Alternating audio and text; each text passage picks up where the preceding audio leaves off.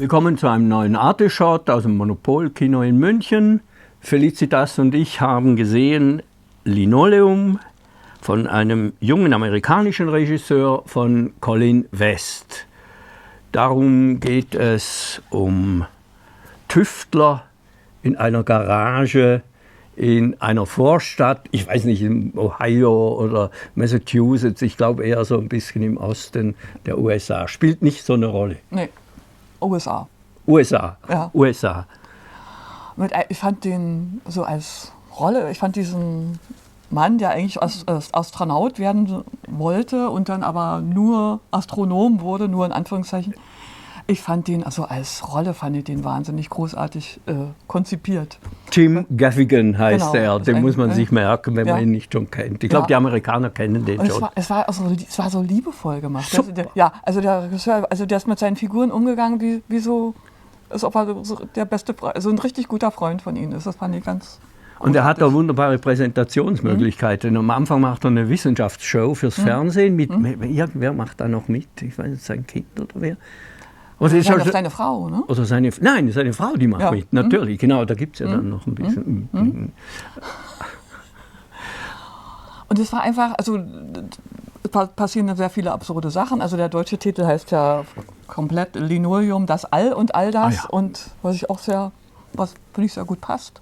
Das, das macht es macht so ein bisschen lustig, es macht es ein bisschen sympathisch, ein bisschen skurril fast. Ja. Also für mich ist der Film, äh, wie soll ich sagen, fast so was wie eine Hommage an die Garagentüftler. Mhm. Und ich meine, da darf man nicht vergessen, was in Amerika in Garagen alles ausgetüftelt Ja. worden ist, mit welch äh, weltweiten äh, Wirkungen diese Mhm. ganzen Internet-Nerds. Und hier aber äh, geht es um, der möchte eigentlich Astronaut werden.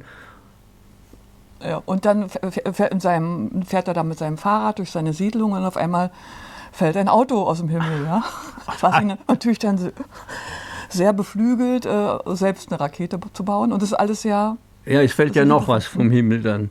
In, den- der- in den Hintergarten. Aber was ich glaube, was es halt so faszinierend macht, ist, es ist ja eine Schlafstadt Mhm. eigentlich, sagt man. Und, und äh, hier, hier sieht man, dass, was für Träume da entstehen können. Mhm. Äh, Und, und die Geschichte spielt auch so auf ganz vielen verschiedenen Zeitebenen. Ja? Also man zum Schluss äh, kommt man erstmal sehr verwirrt aus dem Kino. Man muss den Film wahrscheinlich wirklich mindestens drei, viermal gesehen haben, um eventuell alles zu durchschauen.